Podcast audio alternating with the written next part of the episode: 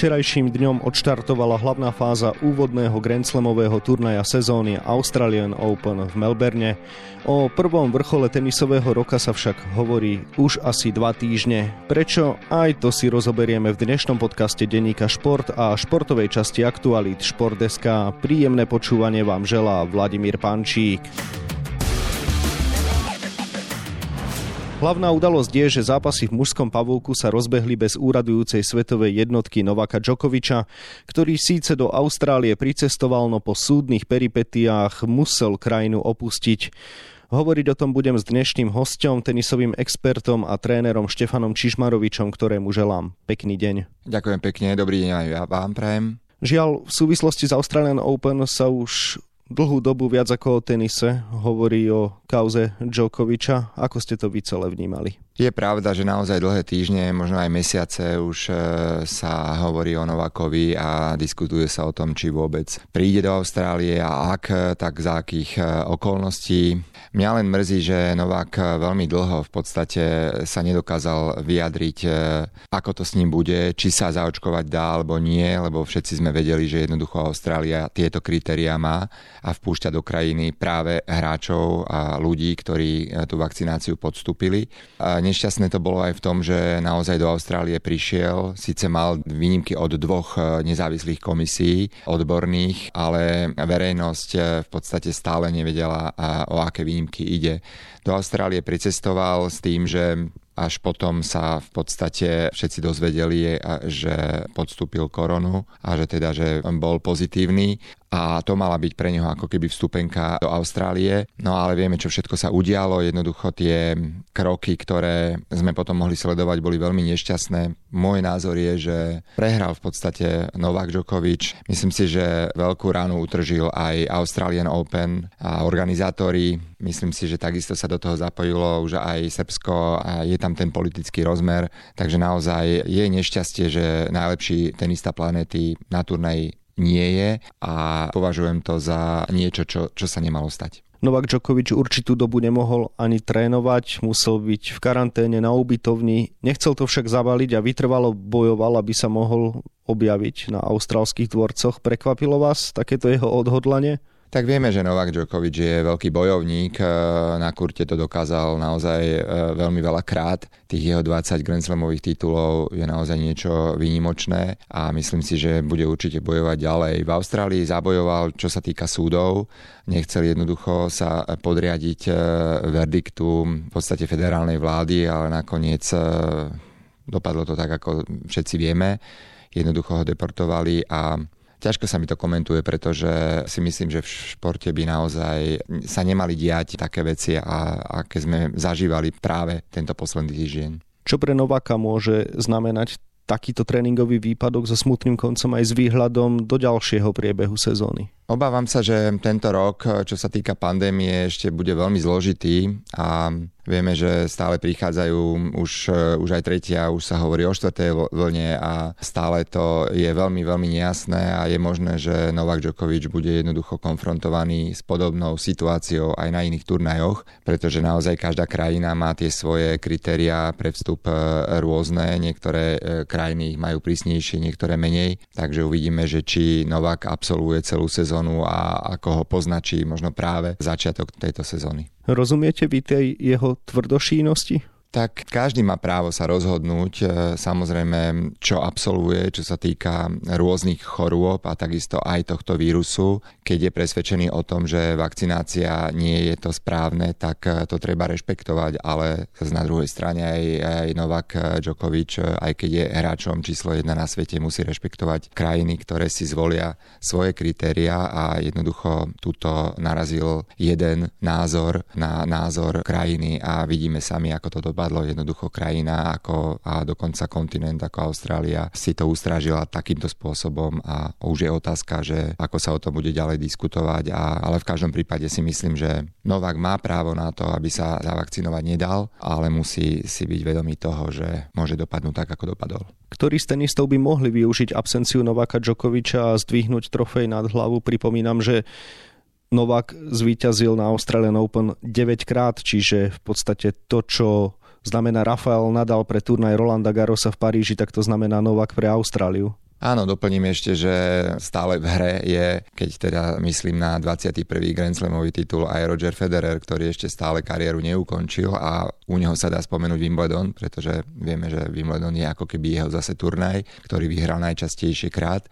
Kto? No tak v každom prípade začínajú byť veľmi nebezpeční mladí hráči. Vieme, že Medvedev mal vynikajúcu minuloročnú sezónu, dokázal práve Novaka Djokoviča poraziť vo finále na US Open. Myslím si, že určite pomýšľa na víťazstvo na tomto turnaji. Takisto Zverev je veľmi v dobrej forme. Je tam ešte niekoľko hráčov, ktorí si myslím, že by mohli prekvapiť, ale myslím si, že naozaj Medvedev a Zverev sú hlavní adepti na to, aby siahali na najvyššiu trofej. Takisto môžu na tomto turnaji e, vystriedať Novaka Djokoviča na pozícii svetovej jednotky. A ešte by som možno skúsil sa predsa len dotknúť Novaka Djokoviča v tom, že z tejto trojice spomínanej Federer, Nadal a Djokovic, Novák bol tým posledným, ktorý začínal mať tie výraznejšie úspechy. Predsa len Federer aj Nadal tie úspechy už mali oveľa skôr a vybudovali si neuveriteľne silný imič a veľkú popularitu. Novák eh, túto popularitu aj imič eh, si musel doslova vydrieť eh, svojimi veľmi dobrými výsledkami. A čo sa týka pandémie, tiež treba povedať, že istá kontroverznosť tam už bola aj na začiatku tej prvej vlny, keď organizoval exibičný turnaj a nakazilo sa tam niekoľko hráčov, včetne jeho aj, aj jeho manželky. Hralo sa pred plnými tribúnami, vtedy zožal dosť negatívnu, naozaj negatívnu vlnu kritiky a možno istá kontroverznosť bola aj v tom, že naozaj odmieta jednoducho vakcináciu a napriek tomu, že celý svet vie, že jednoducho ako to je, chcem len povedať, že ten jeho imič, ktorý si teda dosť tvrdo a dlhodobo potom vybudoval, sa práve touto kauzou, čo sa týka jeho kariéry a jeho imidžu, môže naozaj veľmi negatívne prejaviť a môže mu to skôr uškodiť ako pomôcť. Spomenuli ste mladé pušky, ktoré by ho mohli vystriedať na čele v Austrálii, ale čo tak Rafael Nadal, ktorý je jediný muž pavúku, ktorý už Australian Open vyhral? Samozrejme, že eh, hovoril som o tom 21. Grand Slamovom titule eh, z pozície týchto troch hráčov, ktorých som spomínal a Nadal na turnaji samozrejme je. A takisto treba povedať, že vyhral turnaj pred Australian Open. To znamená, že má výťaznú šnúru, je vo veľmi dobrej forme, je pripravený a myslím si, že Nadal je jeden z top favoritov na získanie Grand Slamového titulu svojho 21 kam by to mohli dotiahnuť naši borci v Pavúku sú dvaja Alex Molčan a Norbert Gomboš? Tak Alex Molčan eh, po jeho skvelej minuloročnej sezóne, kedy sa naozaj dostal aj do tej prvej svetovej stovky a takisto aj hrá vo veľmi dobrej forme teraz súčasne aktuálne, už je 70. na svete. Má veľmi nepríjemného súpera v prvom kole, Nora Rúda, ktorý je 8 nasadený to e, je veľmi ťažko prognozovať, ako ten zápas dopadne. Myslím si Alexovi Molčanovi, že je veľmi šikovným hráčom, naozaj e, ovláda množstvo veľmi náročných technických úderov. Myslím, že je veľmi pohyblivý a takisto aj volí dobrú taktiku, takže myslím si, že častokrát e, som optimistom a optimistom som aj teraz a verím, že by sa mohol Alex prebojovať do ďalších kôl. Gomboš, Gomboša treba pochváliť za e, veľmi dobre zvládnutú kvalifikáciu. Podarilo sa mu vyhrať všetky tri zápasy, i keď tie zápasy boli veľmi, veľmi náročné, hlavne finálový zápas v kvalifikácii, ktorý sa hral, každý set sa rozhodoval v tiebreaku.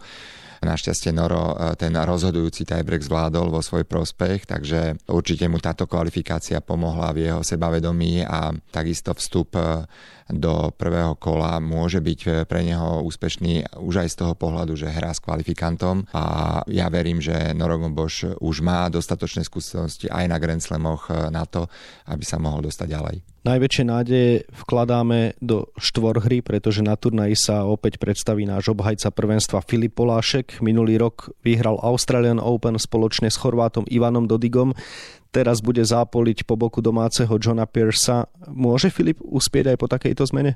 Tak eh, myslím si, že eh, áno, pretože vieme, že turnaj v Sydney, ktorý bol tiež teraz eh, generálkou alebo takým rozohrávacím turnajom sa pred Australian Open zvládli Polášek s Pearsom naozaj na jednotku, celý turnaj vyhrali takže sú vo vynikajúcej forme a Myslím si, že naozaj Filip eh, Polášek ako človek a ako tenista absolútne dozrel a už eh, pozná ten recept na to, ako chutí víťazstvo a ako sa k tomu víťazstvu dopracovať. Takže obhájiť Grand Slamový titul z Austrálie nebude nič ľahké, ale určite ich eh, aktuálna forma a ich sebavedomie je dostatočne dobré na to, aby mohli naozaj pomýšľať na to, aby celý turnaj vyhrali. Mimochodom Filip prezradil, že sa na túto sezónu dohodol na spolupráci na Grand Slamových turnajoch so švajčiarskou olympijskou výťazkou so slovenskými koreňmi Belindou Benčičovou, takže môže aj z tejto kooperácie niečo cinknúť v miešanej štvorhre?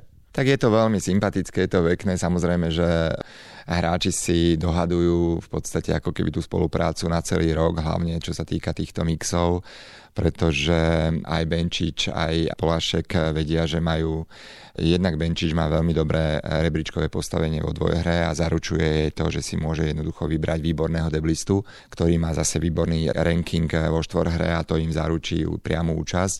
Takže ja sa teším na túto spoluprácu a tak ako Filip je veľmi skúsený deblista, myslím si, že aj Belinda Benčič je hráčka, ktorá miluje tenis, je veľmi dobre fyzicky disponovaná aj na štvorhru, takže myslím si, že to môže fungovať a držím im palce. Poďme k ženám. Kým v mužskej dvojhre domáci fanúšikovia nemajú veľké nádeje, tak v ženskej je to práve austrálčanka Ashley Bartiová, ktorá drží status svetovej jednotky.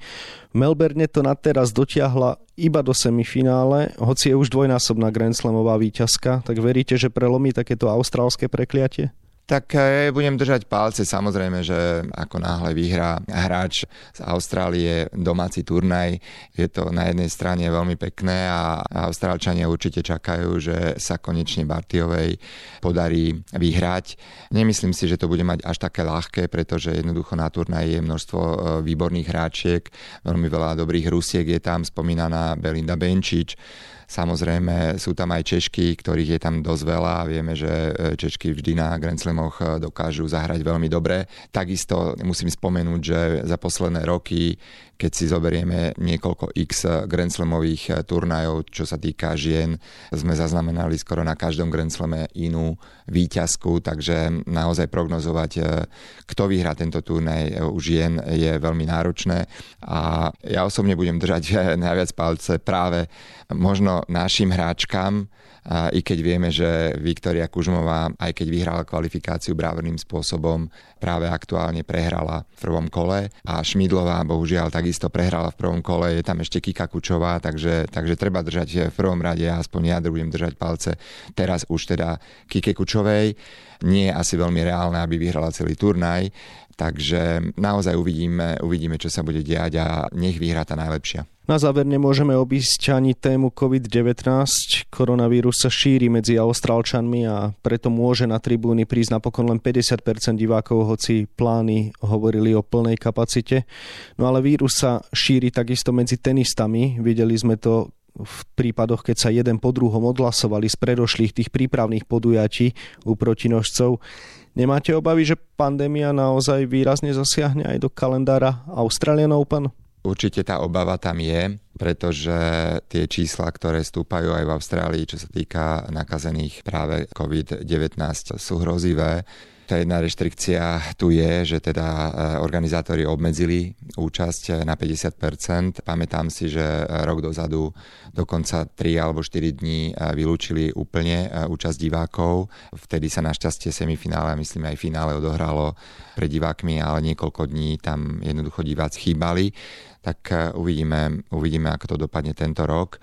Verme, že, že sa turnaj rozbehne a už sa rozbehol. Verme, že za účasti divákov, verme, že tých hráčov, ktorí nebudú mať to šťastie a budú môcť žiaľ ukončiť turnaj práve z tohto dôvodu tejto výrozy, bude čo najmenej a verím, že vôbec celá sezóna tohto ročná sa odohrá tak, aby naozaj sme mohli vidieť skvelý tenis počas celého roka. No a na záver úplne tá najťažšia otázka, tak skúste typnúť si víťaza mužskej aj ženskej dvojhry. Tak ja osobne si myslím, že turnaj vyhrá Nadal u mužov a u žien by to mohla byť už spomínaná Austrálčanka Bartiova. Tak uvidíme, môžeme to samozrejme po skončení Australian Open skonfrontovať. Toľko tenisový tréner a expert Štefan Čižmarovič, ktorému ďakujem za rozhovor a želám ešte Pekný deň. Ďakujeme a majte sa pekne. Zápolenia na austrálskych dvorcoch pozorne sledujeme na webe Športdeska a takisto v denníku Šport. V jeho dnešnom vydaní nájdete aj tieto témy. Naši hádzanári bojovali na majstrovstvách Európy o postup z Košickej F skupiny medzi 12 najlepších tímov starého kontinentu. Ako sa im darilo v rozhodujúcom súboji proti favorizovaným Rusom? Marek Hrivík potiahol našu hokejovú reprezentáciu z pozície kapitána v olympijskej kvalifikácii a na podobnú úlohu sa cíti byť pripravený aj pre samotné pekingské hry, na ktorých budú chýbať hráči zo zámorskej NHL. Na veľkú výzvu sa chystajú naši futsaloví reprezentanti, ktorých čaká kariérny vrchol. Zverenci trénera Mariana Berkyho odlietajú do Holandska, kde sa predstavia na blížiacich sa majstrovstvách Európy. No a na 24 stranách je toho samozrejme oveľa viac. Scenár dnešného podcastu sme naplnili a zostáva nám sa už iba rozlúčiť. Ešte pekný deň vám od mikrofónu želá Vladimír Pančík.